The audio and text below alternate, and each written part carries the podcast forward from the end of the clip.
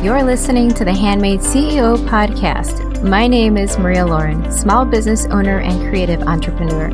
Each week, we'll discover the steps and motivation that inspire our guests to create income from their skills. Get ready to start learning how to creatively pursue your dream job by crafting it yourself. Thank you for tuning in to episode 43. As we start to wind down the year, I wanted to focus on fear. Yep, fear. This could be the thing that launches you into a brighter 2021.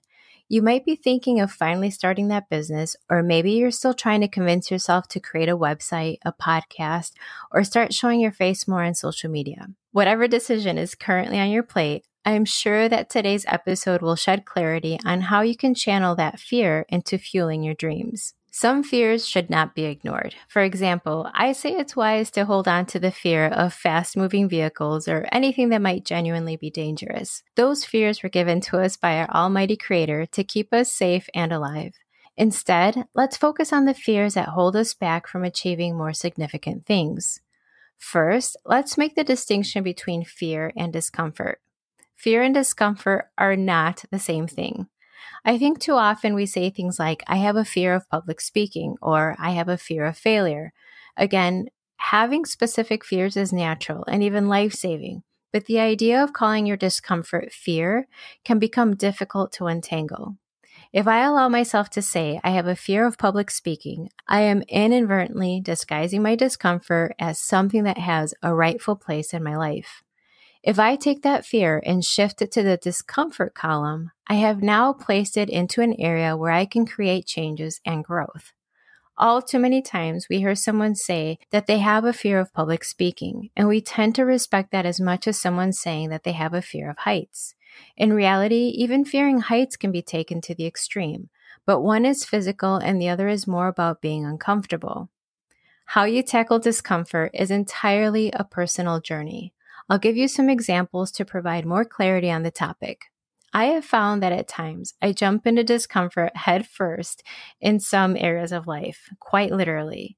Other times, I'm all over a decision for a very long time. When we visited Cancun a few years ago, we took an excursion to see the cenotes. I had a few questions for our guide as we peered off the edge into the massive sinkhole filled with crystal clear water. Is it safe to jump from this height? Is it deep enough where I will not touch the bottom? And have other people jumped from this precise spot lately? The clear waters were so pristine that the limestone bottom looked like it was no more than a foot below the water's surface. Since Alejandro is a trusted friend and guide, I took the plunge after he answered yes to my questions. In this instance, I had the sound reassurance that I needed, and I had faith in my friendship with Alejandro. This fear is the right kind to have, but once my objections were put to rest, the fear turned into butterflies in my stomach. I no longer feared death or injury. Instead, I felt that ever so familiar sensation of flutters and an intense amount of adrenaline. Let me just explain again that if I had no fear, I might have just leaped 12 feet into a foot of water. The initial fear provoked me to ask the necessary questions that allowed me to make the right decision. There will be times when fear needs to stay in that column, and that's okay. The idea here is to dissect why you have the initial response of not wanting to do something.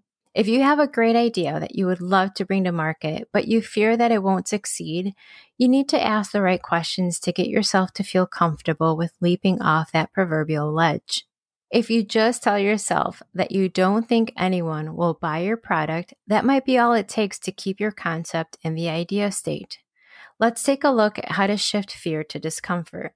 You can start by testing your idea. A lot of times, this might mean just mentioning it to friends that you feel might also benefit from the product. In past episodes, I have featured guests who lived through a life event or experience that fell short of their expectations. That was proof that there was a hole in the market that needed filling. If you're able to create a prototype or example of your product, try doing that and share it with the world. Show it off to see what response you get. Find a Facebook group that shares your same concerns and share it with them. You know, we've had some talks about branding. Although it can feel overwhelming or even confusing, using a tool like Canva makes this necessity a breeze. You can create and save your color schemes so that all of your promotions and posts have a cohesive look.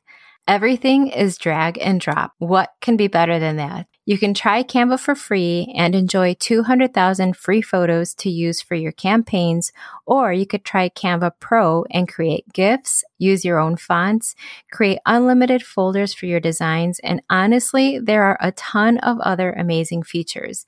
Take the hard work out of creating your posts with Canva. I'll have the link for you in the show notes to get started for free today. Now back to the show. Let's say you have an idea for gluten free Play Doh. Talking to your gluten free friends or joining an online group could be your most straightforward and quickest way to bring an idea to the surface. Surround yourself with your ideal market and take note of the responses that you get. Aim high and talk to other small business owners to get their perspective and learn about their pitfalls. They too were once nervous about their first step. Once you dissect your fear into concerns, you can now begin to tackle each line item and start to take action. The best thing that you can do is sit with your fear and ask these questions. Why am I afraid of this? What can I do to prevent the fear from coming true? What would happen if I did this? What can I do to fix the problem this might create?